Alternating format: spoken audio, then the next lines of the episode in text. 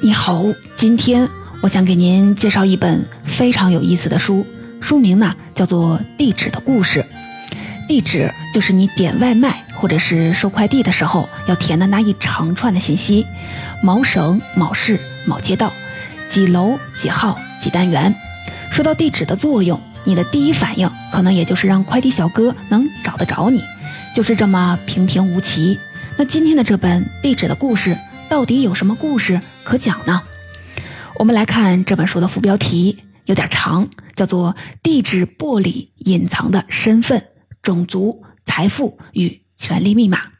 我这么一念啊，你就明白了。这个副标题讲的是人的身份和地址的关系。比如说，今天的有钱人住在高档的小区里，古时候有地位的人住在气派的官府里，在一些国家的历史上。不同种族的人住在不同的街区里，人的身份和他们居住的地址往往是绑定在一起的。所以啊，有时候你从一串的地址上就能解读出关于种族、财富和权力的信息。这一点啊非常好理解。不过读完了这本书，我发现这本书的副标题只能涵盖书里的一小半的内容。这本书里还有相当的篇幅，讲的是现代各国通用的地址系统。也就是街道、门牌号、邮政编码这些东西是怎么发展出来的？另外啊，除了和人的身份挂钩，地址还有非常丰富的用途，有些可能是你没想到的。比如说，地址可以让印度的贫民窟里的孩子获得受教育的机会。英国的医生最早靠追踪地址发现了霍乱传染的途径。这些关于地址的故事，在接下来的二十几分钟里，我都会给讲给您听。而且啊，除了这些有趣的知识，这本书还给我们提供了一个认识世界的新视角。从地址这类不起眼的东西出发，只要把功课做足，就能触碰到很多深刻的问题，看到人类文明很多基本的逻辑。听完了这本书，你也可以试试找一件你从来没怎么注意过的东西，研究一下它的来历，你可能啊也会得到很有意思的启发。接下来呢，我们简单的认识一下这本书的作者，他叫做戴尔德利，是一个美国人。从他的经历上来看，戴尔德利是一个地地道道的学霸。他曾经在哈佛、牛津这些顶尖的世界名校读过书。毕业后，戴尔德利在哈佛和伦敦政治经济学院当过老师，还在《纽约时报》《大西洋月刊》《卫报》这些很有影响力的刊物上发表过不少的作品。戴尔德利的好奇心很强，平时有什么问题都喜欢刨根问底，做一番调查。有一天啊，他从一个权威机构的网站上了解到，世界上大多数的家庭都没有接到地址，这让戴尔德利感到了非常意外。真的有这么多人没有自己的地址吗？没有地址到底意味着什么呢？另外啊，我们今天采用的地址系统究竟是从什么时候开始，出于什么原因被发明出来的呢？带着这些问题，戴尔德里开始了他的调查。他从美国老家开始，一路调查了五大洲十几个国家，写成了这本《地址的故事》，算是把地址这个东西讲了个明明白白。接下来呢，我就分成两个部分来为您解读这本书。两个部分分别回答了一个问题。第一个问题，现在的地址系统是怎么来的？第二个问题，地址到底有什么用？接下来呢，我们就来先说说第一个问题，现代的地址系统是怎么来的？要想回答现代的问题，我们得先看看古代的情况。在古代世界上，人们有没有自己的地址呢？有归有，但是很模糊。假如你回到古代，随便啊逮着一个人，问他你家住在哪儿呢？他通常啊会告诉你一个行政区划上的概念。比如说，你逮着的这个人是曹操，他就会告诉你我是沛国谯县人；你逮着的是曹雪芹，他会告诉你我是江宁夫人。但是啊，你再往下问，让他说的再具体一点，精确到他们家房子的位置，这个问题啊就不好回答了。他顶多能说出一个大致的方位，比如说家住城南边，离城隍庙不远。你进了城啊，还得一路的打听才能找得着。这是中国古代的情况，西方古代的情况啊也差不多。地址的故事这本书里举的例子是罗马，在古代世界，罗马算是一座很大的城市，鼎盛时期的人口有一百万左右，全城的街道连起来长度将近一百公里。但是根据历史学家的考证，这将近一百公里的街道，绝大多数都没有自己的名称，也就是说，古罗马人没法像现代人一样说清自己家住在哪一条街道上，更别提门牌号码了。那古罗马人要怎么描述一个地方的位置呢？又为古罗马的剧作家写了一部喜剧，里面有段问路的对话，大致啊是这么写的：A 对 B 说：“你知道某某家怎么走吗？”B 回答说：“我知道啊，你沿着这条路走到头，会看到一个神龛，神龛旁边有一条小巷，注意啊，是长着无花果树的那一边。你进了这条小巷，经过一个人的房子，向左拐，到了神庙，向右拐。”接下来，你就会看到一座喷泉，喷泉旁边有一家面包店，对面啊是一家木工作坊。你要找的人就住在这儿。你要是不熟悉罗马城里的环境，听完这段话肯定是一头雾水。哪怕你熟悉罗马，处理这么一大段的信息也得消耗不少的脑细胞。生活在我们今天的这个时代，你告诉我一个街道的名称和门牌号码，我用手机一搜就什么都清楚了。哪里用得着什么喷泉和无花果树呢？没有现代的地址系统，古罗马人指路确实是怪费劲儿的。不过啊，现代的脑科学家提出了这么一个猜想：或许正是因为古罗马没有精确的地质系统，人们才在问路的过程当中逐渐练成了强大的空间记忆力。正是因为有了这种空间记忆力，古罗马的演说家们才发明出了著名的记忆宫殿法。古罗马的大学者西塞罗在他的《论演讲家》这部作品里就提到过这种方法。简单来说，记忆宫殿法是一种思维工具，能帮助你在短时间内记住大量的信息。比如说，你要记住一篇很长的演讲稿，你就想象一座你非常熟悉的建筑，最简单的就是你们家的房子。接下来，你要在这个想象出来的建筑里放置一些东西。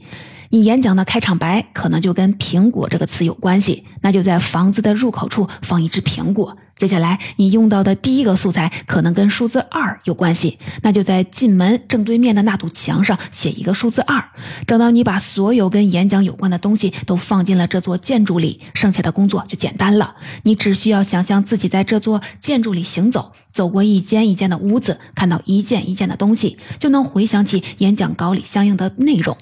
现代脑科学已经证实，人脑中负责记忆和空间想象的部分是重合的。这么说来，古罗马人没享受到地址系统的便利，却因此获得了强大的空间记忆力，这也是合情合理的了。咱们啊，稍微岔开一点话题，我们接着回来啊，来讲地址的故事。刚才我们说到，在古代世界，无论是东方还是西方，都没有发展出精确的地址系统。那么，我们今天用到的地址系统是怎么出现的呢？在《地址的故事》这本书里，作者戴尔德利研究了世界各国地址系统的发展过程。他发现，现代的地址系统主要有两个发源地，一个是18世纪的维也纳，一个是19世纪的伦敦。我们一个一个的来说，先来说维也纳。维也纳对现代地址系统的贡献，主要是发明了门牌号码。不过啊，门牌号码最初被发明出来，并不是为了帮人们在复杂的城市里找到正确的位置，而是为了帮统治者更有效地控制人民。这话怎么说呢？我们得回到当时的历史情境。十八世纪的维也纳正处在哈布斯堡王朝的统治下，女皇玛丽亚。特蕾莎是欧洲历史上最有建树的君主之一。玛利亚·特蕾莎在位四十年，打过不少胜仗，但是在一七六零年代，她的军队在战场上连连失利。玛利亚·特蕾莎当然很着急，也很恼火。她甚至放过狠话，说要不是她一直忙着生孩子，就要亲自上战场了。不过啊，狠话归狠话。关起门来，这位女皇还是得自己总结教训。客观地说，玛利亚·特蕾莎治国的本领是不错的，在她的治理下，国家的实力也并不弱。那为什么还会吃败仗呢？玛利亚·特蕾莎想到了一个原因：当时的哈布斯堡王朝采用的还是从中世纪延续下来的封建制度，皇帝的下面是一帮领主，这帮领主都有自己的封地，封地上有老百姓给领主干活，皇帝要打仗得靠这些领主从各自的。封地上来征兵，那么领主会把自己手下最强壮、最能干的劳动力交给皇帝吗？当然不会，他们当然要为自己的利益考虑，把那些最好用的人留在身边，只把老弱病残推出去当炮灰。这么一来呢，国家的军队还好得了吗？玛利亚·特蕾莎意识到，这个国家里还有大量能打仗的年轻人，都没被编进军队里，而是要把这些人用起来，他就得越过领主，直接控制人民。这要怎么才能做到呢？玛利亚·特蕾莎想到的办法就是门牌号码，给家家户户的房子编号，把房子里住的人记录在册，这样呢就能按照每个人的资质给他们安排军队里的工作了。一七七零年三月。玛利亚·特蕾莎发布命令，向全国各地派出了一千七百多名军官。军官带着油漆匠，每到一个村庄，就用油和动物的骨头熬成一种浓稠的黑漆，在每户人家的房子上刷上一个数字。这项浩大的工程从春天一直进行到了冬天。玛利亚·特蕾莎派出的军官给一百一十多万所房子进行了编号。登记在册的人数超过了七百万。直到今天，假如你到维也纳去旅行，还能在一些建筑上看到玛利亚·特蕾莎时代留下来的门牌号码。当地人把这些号码叫做征兵号码。严格来说，玛利亚·特蕾莎并不是第一个给房子编号的人。早在16世纪，法国巴黎的官员就曾经给房子编过号，目的是确定房子的归属权。但玛利亚·特蕾莎确实是第一个在全国范围内推广门牌号码的统治者。差不多在同一时期，欧洲各国的统治者纷纷发布命令，给房子编号。地址的故事的作者戴尔德利分析，这可能跟当时的时代思潮有关。维也纳大学有位历史学家叫安东·坦特纳，专门研究门牌号码的历史。他也赞同戴尔德利的观点。坦特纳说，启蒙时代是一个沉迷于秩序和分类的时代，在这样的一个时代，给房屋编号，把全国的人民登记在册，这是国家走向现代的重要环节。总之啊，戴尔德利认为，玛利亚·特蕾莎的征兵号码是现代门牌号码的前身，维也纳也因此成为现代地址系统的一个重要的发源地。当然了，只有门牌号码还不足以构成一个完整的地址。要想准确地定位一户人家，我们还需要给每一条街道取名字。根据戴尔德利的调查，系统系统的给全城的街道命名这件事儿啊，始于19世纪的伦敦。什么人最想给街道命名呢？你肯定猜到了，当然是邮递员了。在十九世纪上半叶，英国邮递员的活儿啊可不好干。就拿伦敦来说，重名的街道太多了，因为缺少一个统一的机构来给街道命名。伦敦的街道有有的用的是人们约定俗成的名字，比如说教堂街、模仿巷这一类的；还有用的是开发商给起的名字，稍微体面一点，但也没什么新意。根据当事人的记载。在一八五零年代，伦敦城里取名叫做维多利亚街、国王街、皇后街的街道，每一种都有二三十条。这种情况当然让邮递员非常的头疼，他们经常得敲开很多户人家的门，才能找到正确的收信人。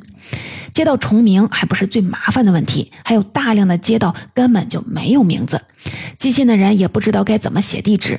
所以啊，当时的英国邮局经常接到一些地址很奇怪的信，比如说信封上写着这封信是寄给一个戴眼镜的姑娘的，她照顾这两个婴儿；或者是这封信写给我的妹妹，她叫简，她有一条腿是木头做的。邮递员拿到这样的信，当然只能干瞪眼了。像这样的地址模糊的信被叫做死信。当时的英国邮局都有专门的死信办公室，办公室里的人每天的工作就是破译死信的地址。所谓三百六十行，行行出状元。在同一时期的美国，有位著名的死信侦探，名字叫做克林斯，他每天都能破译将近一千封死信的地址。据说啊，柯林斯是一位学识极其渊博的女士，她知道全国每一座城市里大大小小各种机构的名称，甚至还知道一些只有当地人才会用到的别称。最神奇的就是，他还能根据寄信人的笔记猜出他们常用的语言，这能帮他定位一些讲特定语言的收信人。柯林斯有没有传说的这么神呢？这倒也没法考证了。不过啊，出现了像柯林斯这样的专业人士，只能说明一件事儿：整个邮政行业都出问题了。邮递员和死信侦探的工作难度这么大，那要供养这些专业人士，邮局就得多花钱。钱从哪里来呢？当然是从邮费里来，邮费升高了，老百姓就寄不起信了，这就让整个行业进一步的萎缩。眼看着英国邮政行业的路越走越窄，有个人啊坐不住了。这个人叫做罗兰·希尔。在一八三七年，正当伦敦的邮递员还在满大街找人的时候，罗兰希尔写了一本关于邮局改革的小册子，交给了英国的财政大臣。从这以后，罗兰希尔接到的任命，主持了一系列针对英国邮政系统的改革。这些改革都是奠基性的。比如说，今天我们用的邮票和邮政编码，都是罗兰希尔在将近两百年前发明的。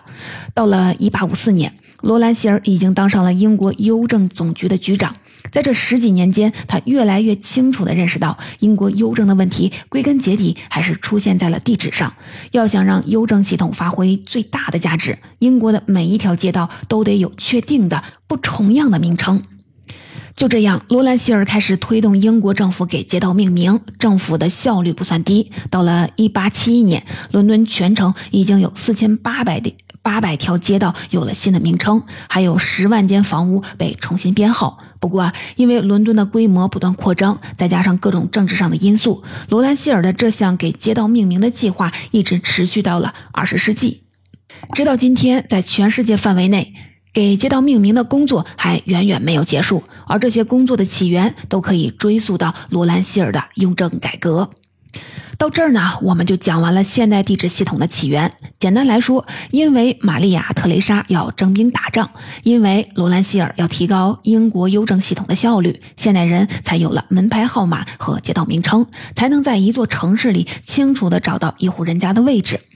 接下来，我们再来说说另外一个问题：地质。到底有什么用呢？对我们今天的很多人来说，地址最主要的作用应该就是点外卖和收快递了。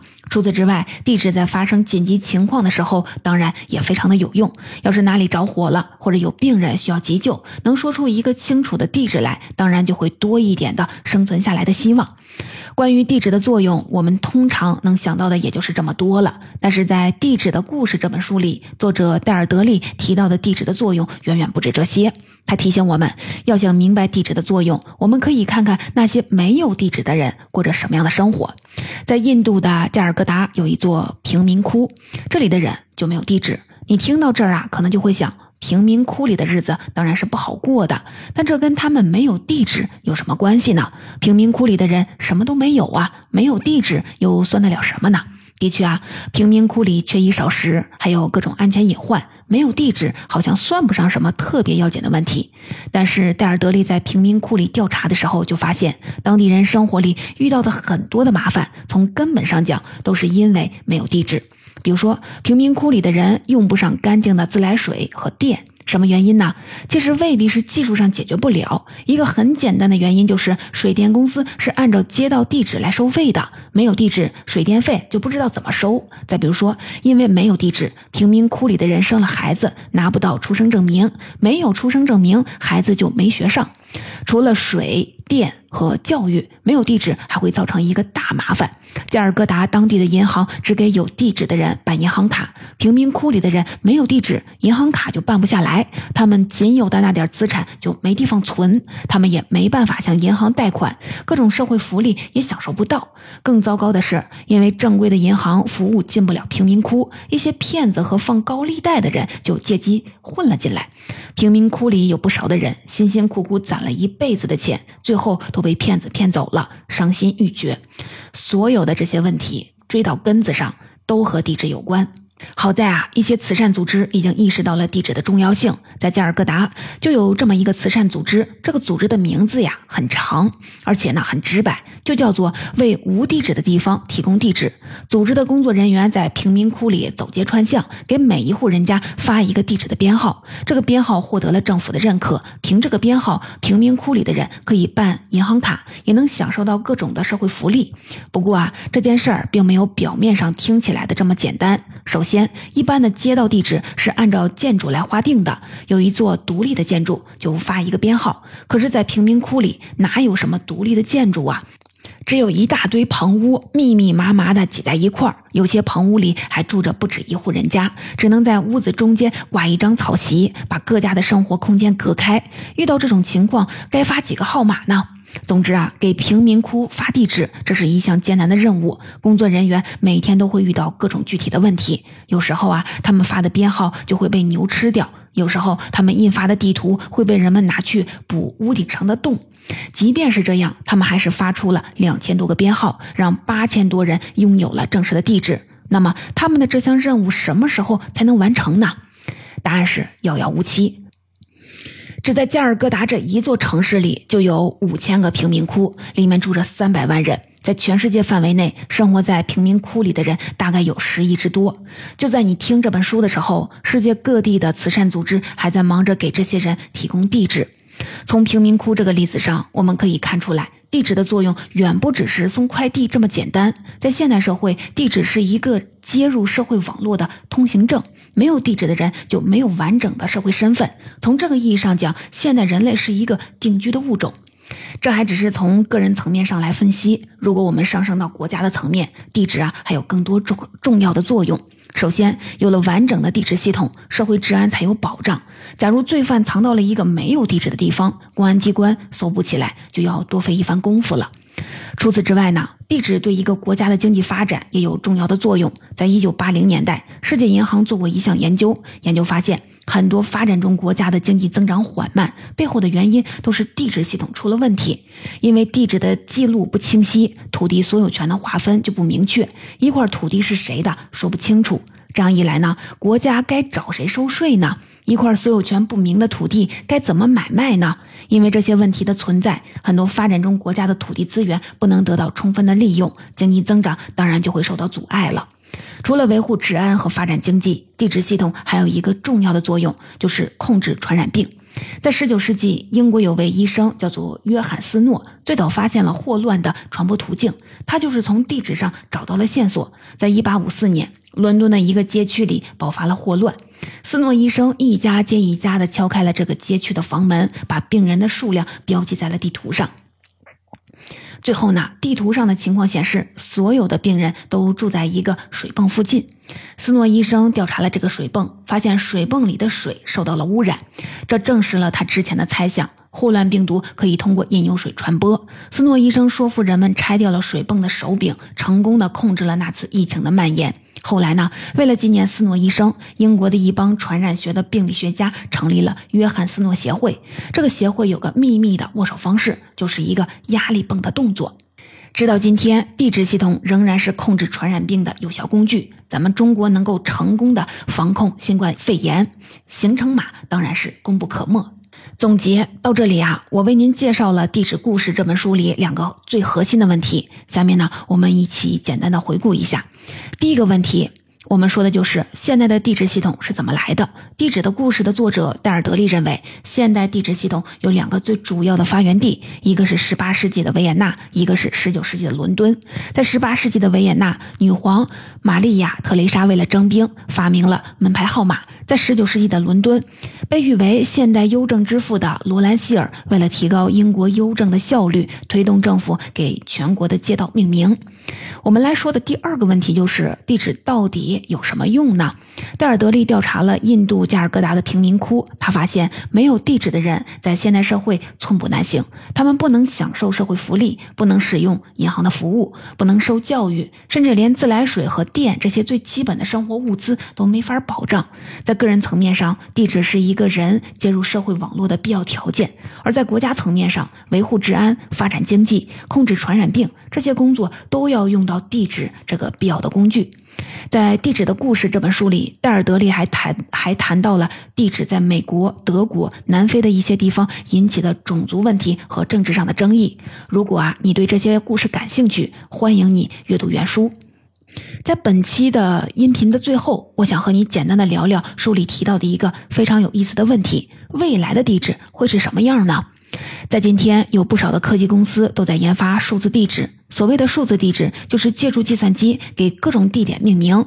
数字地址有一个显而易见的好处，就是精度非常的高。比如说，英国有两个年轻人发明了一个叫做“三磁定位法”的数字地址系统。他们的思路啊是这样的：找四万个单词，每三个单词组成一个组合，那就有四万个三次方，也就是六十四万亿的组合。假如每一个组合都对应地球上一个三米乘三米的正方形的地块，那就刚好可以覆盖整个地球的表面积。也就是说，在他们发明的这个地址的系统里，只要给出一个三个单词的组合，就能定位到地球上任何一个九平方米大的地方。这样的精度当然比我们今天用的街道编号要高得多。不过啊，你肯定也想到了，三次定位法。问题也有很多。首先，有几个人能知道四万个单词呢？国内英语专业八级的词汇量也只要求到一万三千个。如果每个国家都从自己的语言里找到四万个词，那这套地址系统就没法在国际上通用了。再有啊，三次定位法虽然精确，但它生成的地址完全失去了文化上的意涵。三个词和它们命名的地点毫不相关。比如说，按照三次定位法，美国白宫的玫瑰花园的地址是军队喜欢点唱机，埃菲尔铁塔的地址是大胆演化尿布。我还专门三次定位法的网站上查了一下我家的地址，反正啊是不怎么体面的三个词。我们今天使用的很多的地址都带有历史的标记，假如这些地址都被数字地址取代，也就没有什么地址的故事可讲了。不过，哪怕是像三次定位法这么鸡肋的发明，也找到了自己的用处。在地广人稀的蒙古，三次定位法已经成为了官方认可的邮政地址。毕竟啊，在大草原上找到一户牧民，三次定位法还是非常管用的。未来的地址会是什么样呢？数字地址会和传统的地址结合起来吗？